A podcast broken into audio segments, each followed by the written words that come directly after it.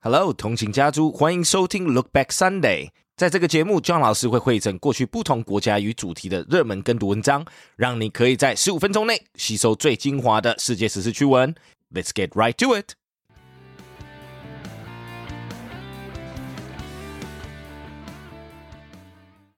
Race for tuition-free college.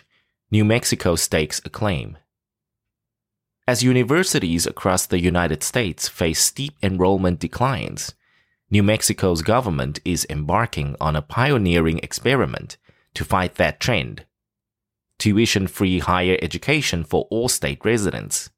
After President Joe Biden's plan for universal free community college failed to gain traction in Congress, New Mexico, one of the nation's poorest states, has emerged with perhaps the most ambitious plans as states scramble to come up with their own initiatives. A new state law approved in a rare show of bipartisanship allocates almost 1% of the state's budget toward covering tuition and fees at public colleges and universities, community colleges, and tribal colleges all state residents from new high school graduates to adults enrolling part-time will be eligible regardless of family income. The program is also open to immigrants regardless of their immigration status. Some legislators and other critics question whether there should have been income caps and whether the state, newly flush with oil and gas revenue, can secure long-term funding to support the program beyond its first year. The legislation, which seeks to treat college as a public resource, similar to primary and secondary education, takes effect in July. Although nearly half of the states have embraced similar initiatives that seek to cover at least some tuition expenses for some students, New Mexico's law goes further by covering tuition and fees before other scholarships and sources of financial aid are applied, enabling students to use those other funds for expenses such as lodging, food, or childcare. The New Mexico program is very close to ideal, said Michael Dannenberg, Vice President of Strategic Initiatives and Higher Education Policy at the nonprofit advocacy group Education Reform Now. Considering the state's income levels and available resources, he added that New Mexico's program is among the most generous in the country.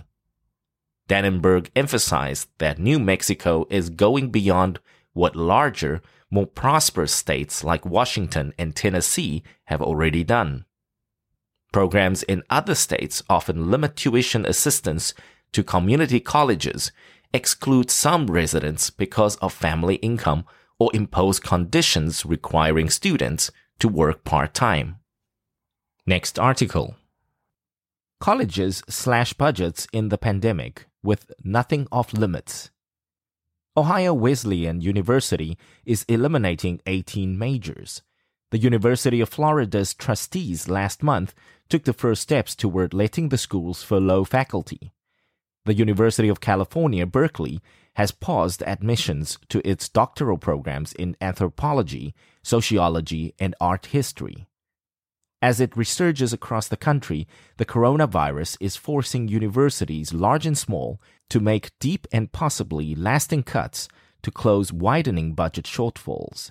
By one estimate, the pandemic has cost colleges at least 120 billion US dollars, with even Harvard University, despite its $41.9 billion endowment, reporting a $10 million deficit that has prompted belt tightening. The persistence of the economic downturn is taking a devastating financial toll, pushing many to lay off or furlough employees, delay graduate admissions, and even cut or consolidate core programs like liberal arts departments. The University of South Florida announced last month that its College of Education would become a graduate school only, phasing out undergraduate education degrees to help close a $6.8 million budget gap. In Ohio, the University of Akron, citing the coronavirus, successfully invoked a clause in its collective bargaining agreement in September to supersede tenure rules and lay off 97 unionized faculty members. We haven't seen a budget crisis like this in a generation, said Robert Kelchen, a Seton Hall University Associate Professor of Higher Education who has been tracking the administrative response to the pandemic. There is nothing off limits at this point. Even before the pandemic, colleges and universities were grappling with a growing financial crisis brought on by years of shrinking state support, declining enrollment, and student concerns with skyrocketing tuition and burdensome debt. Now the coronavirus has amplified the financial troubles system wide, though elite, well endowed colleges seem sure to weather it with far less pain. We have been in aggressive recession management for 12 years, probably more than 12 years. Daniel Greenstein, Chancellor of the Pennsylvania State System of Higher Education, told his Board of Governors as they voted to forge ahead with a proposal to merge a half dozen small schools into two academic entities. Next article. Remember the MOOCs? After near death, they are booming. Sandeep Gupta, a technology manager in California, sees the economic storm caused by the coronavirus as a time to try to future proof your working life. So he is taking an online course in artificial intelligence.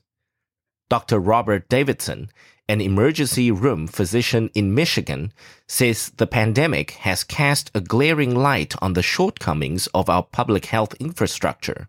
So he is pursuing an online master's degree in public health.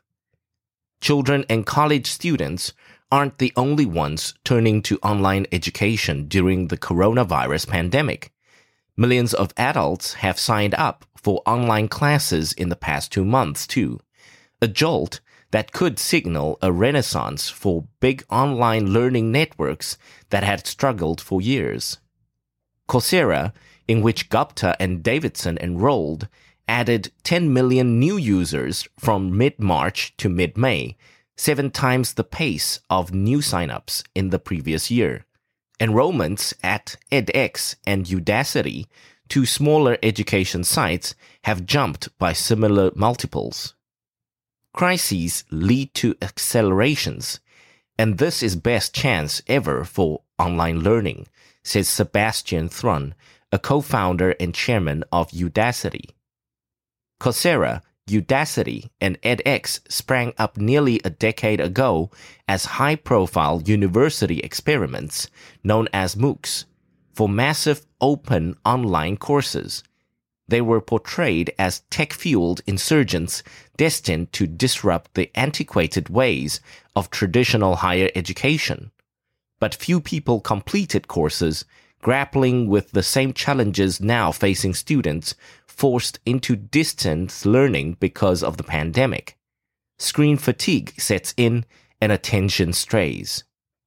But the online ventures adapted through trial and error, gathering lessons that could provide a roadmap for school districts and universities pushed online. The instructional ingredients of success the sites found, including short videos of six minutes or less, interspersed with interactive drills and tests, online forums where students share problems and suggestions, and online mentoring and tutoring. A few top tier universities, such as the University of Michigan and the Georgia Institution of Technology, offer some full degree programs through the online platforms. While those academic programs are available, the online schools have tilted toward skills focused courses that match student demand and hiring trends. The COVID 19 effect on online learning could broaden the range of popular subjects, education experts say. But so far, training for the tech economy is where the digital learning money lies. With more of work and everyday life moving online, some of it permanently, that will probably not change. Good job, and thanks for tuning in. 想要收听更多过去的跟读单元以及节目，欢迎到我们官网 www.dot.fifteenminutes.dot.today。有兴趣 John 老师以及其他资深英语老师对谈的节目，记得周末也要回来收听我们通勤学英语。 Catch you in the next one.